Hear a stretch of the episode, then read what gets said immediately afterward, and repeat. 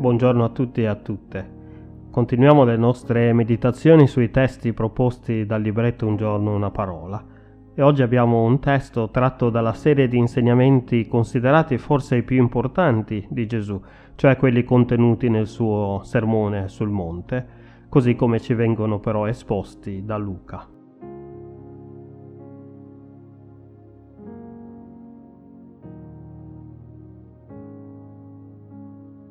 Il testo di oggi allora è tratto appunto dal Vangelo di Luca al capitolo 6, versetti da 27 a 29. Ma voi che ascoltate io dico, amate i vostri nemici, fate del bene a quelli che vi odiano, benedite quelli che vi maledicono, pregate per quelli che vi oltraggiano. A chi ti percuote su una guancia, porgeli anche l'altra, e a chi ti toglie il mantello, non impedire di prenderti anche la tunica.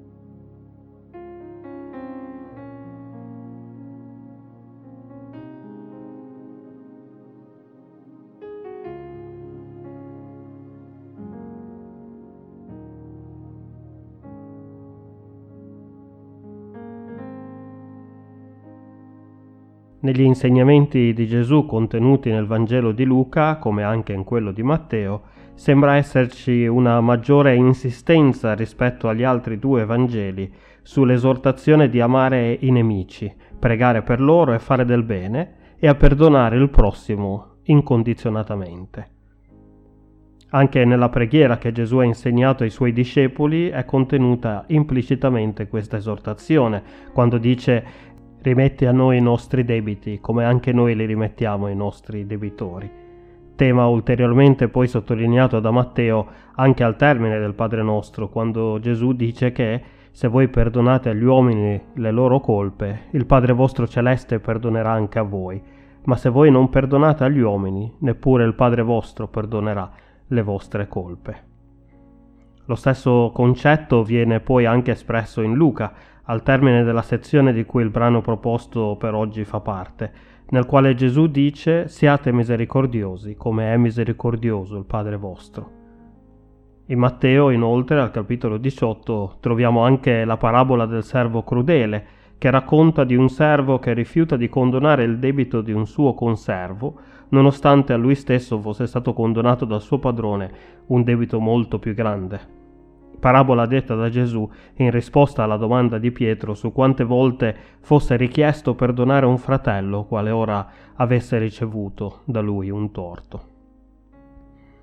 Da questi insegnamenti di Gesù il perdono di Dio sembrerebbe perciò essere condizionato alla nostra volontà di perdonare a nostra volta chi ci fa un torto.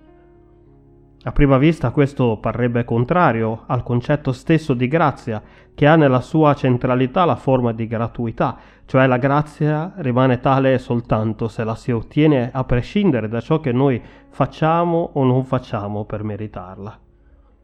Come si può chiamare ancora grazia se c'è richiesto da parte nostra un contraccambio, anche se non necessariamente verso colui che l'ha elargita? Questa apparente contraddizione la si può risolvere soltanto se usciamo dai nostri schemi mentali secondo i quali noi ci vediamo esclusivamente come i recipienti della grazia di Dio, ma comprenderla in un contesto di invito al vivere nella grazia. Più volte infatti nelle epistole pauline l'Apostolo esorta i credenti destinatari delle sue lettere a rimanere fermi o saldi nella grazia se la grazia fosse qualcosa che semplicemente si riceve una volta per tutte, in che modo noi dovremmo allora intendere quelle esortazioni? In realtà l'insegnamento di Gesù, così come quello di tutto il Nuovo Testamento nel suo complesso, è che accettare la grazia significa indissolubilmente anche accettare l'invito a vivere secondo il paradigma della grazia, modificando pertanto il modo in cui noi comprendiamo e viviamo le nostre relazioni umane. Il Vangelo pertanto non ci chiama soltanto ad accettare la grazia, ma anche ad accettare un nuovo modo di comprendere la nostra esistenza, avendo la grazia come il suo fulcro intorno al quale tutta la nostra vita dovrebbe ruotare. Amen.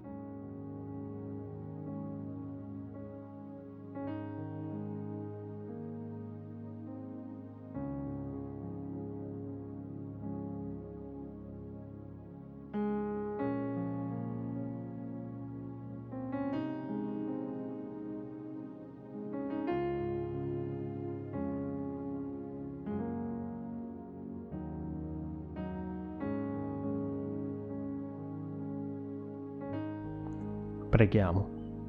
Signore, Padre amorevole, ti ringraziamo per la tua misericordia che hai dimostrato in maniera tangibile mediante Gesù Cristo e ti chiediamo di aiutarci a non ricevere soltanto la tua grazia, ma a viverla nel nostro modo di rapportarci con il nostro prossimo.